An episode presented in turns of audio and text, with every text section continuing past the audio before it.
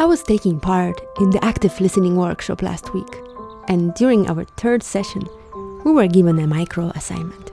We had to find a place in our neighborhood to which we feel attracted for any kind of reason.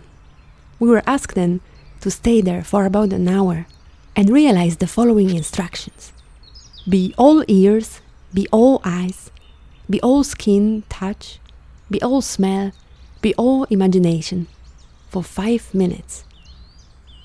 And then do five minutes of automatic writing or drawing. Since I am a photographer and I experience my surroundings in a synesthetic way, I decided to take my camera with me to play with it and to think about my sonic experiences also in a visual way, and to move easily between one medium to another, from one sense to another, to discover how they are really interconnected and intertwined. In the end, light and sound are both ways, and this is how I see them and how I translate them in my head into one another. So I sat quietly in the green part of my city near the river and I recorded this soundscape.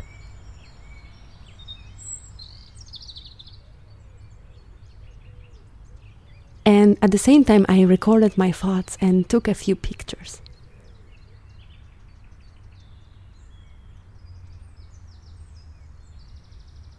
All the sounds around me give me information about the time and the space I'm in. They are distributed on different planes and levels. Together, they create some sort of a panorama of this place where I am right now. A sort of establishing shot, as it is in the movies. That gives me an overview of the place I'm in right now I can hear different sounds from various distances, near and far, as coming together overlapping horizontal, linear, rhythmic, and polyphonic planes. I hear sounds from behind me, from above me, from the right, and from the left. I hear air traffic above me, and car traffic far away in front of me. And through that, I hear the space behind me which is a huge field, and the space right in front of me, which is a water pond. So even with closed eyes, I can orientate myself very well in this space.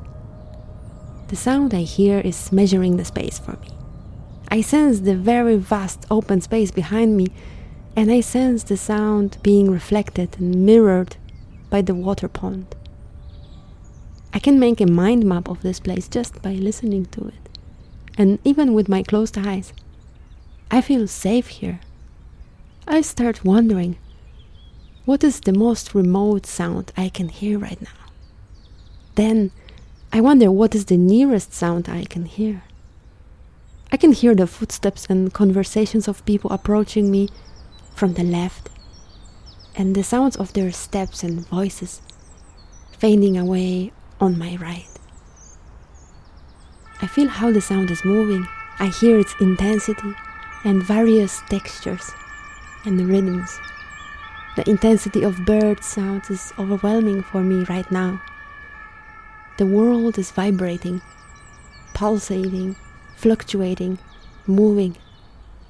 It's very much alive, populated by human and non human beings. And here I am, sitting at the border with the two worlds, urban and rural, stretching my ears and my imagination.